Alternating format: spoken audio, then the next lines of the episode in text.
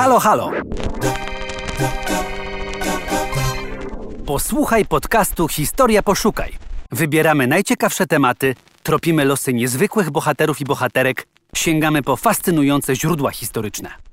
To co, gotowi? Przejdźmy więc do historii. Delikatne światło wydobywa z ciemnego tła tajemnicze sylwetki. Długie, odświętne szaty, surowe spojrzenia i złote aureole nasuwają skojarzenia z tradycją prawosławia. W jaki sposób święte postaci zbłądziły do gotyckiego wnętrza? Posłuchaj o niezwykłym spotkaniu wschodniego malarstwa z zachodnią architekturą na zamku w Lublinie. Od lat dwudziestych XIX wieku lubelski zamek pełnił rolę więzienia. W kaplicy Trójcy Świętej odprawiano nabożeństwa dla skazanych. Jej ściany pokrywał tynk.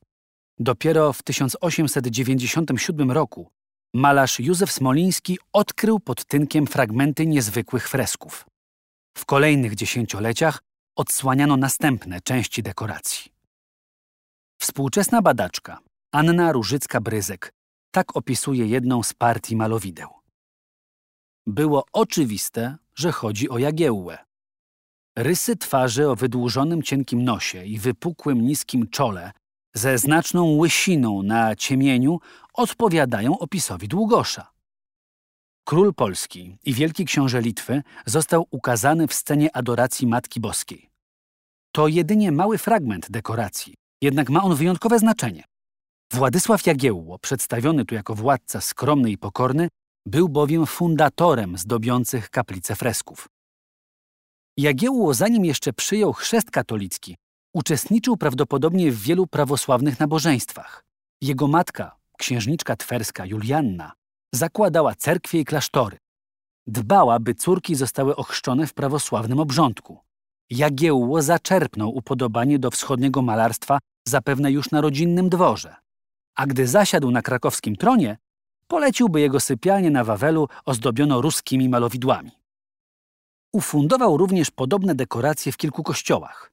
Do naszych czasów zachowały się one w Wiślicy, Sandomierzu i najwspanialsze właśnie w Lublinie.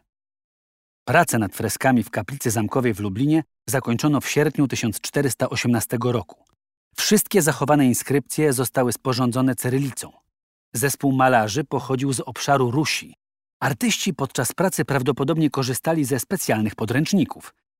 Zawierały one reguły dotyczące rozmieszczania postaci i sposobów ich ukazywania.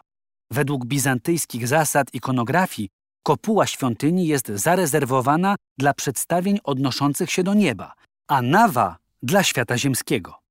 W kaplicy zamkowej w Lublinie zasady te dostosowano do istniejącej architektury gotyckiej.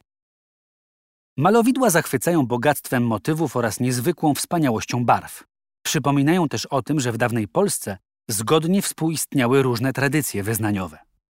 Chcesz zobaczyć, jak wyglądają te zachwycające freski? Na portalu Historia Poszukaj znajdź artykuł Marka Olkuśnika pod tytułem Prawosławni goście w gotyckiej kaplicy. Freski z kaplicy Trójcy Świętej w Muzeum Lubelskim w Lublinie. Historia. Poszukaj.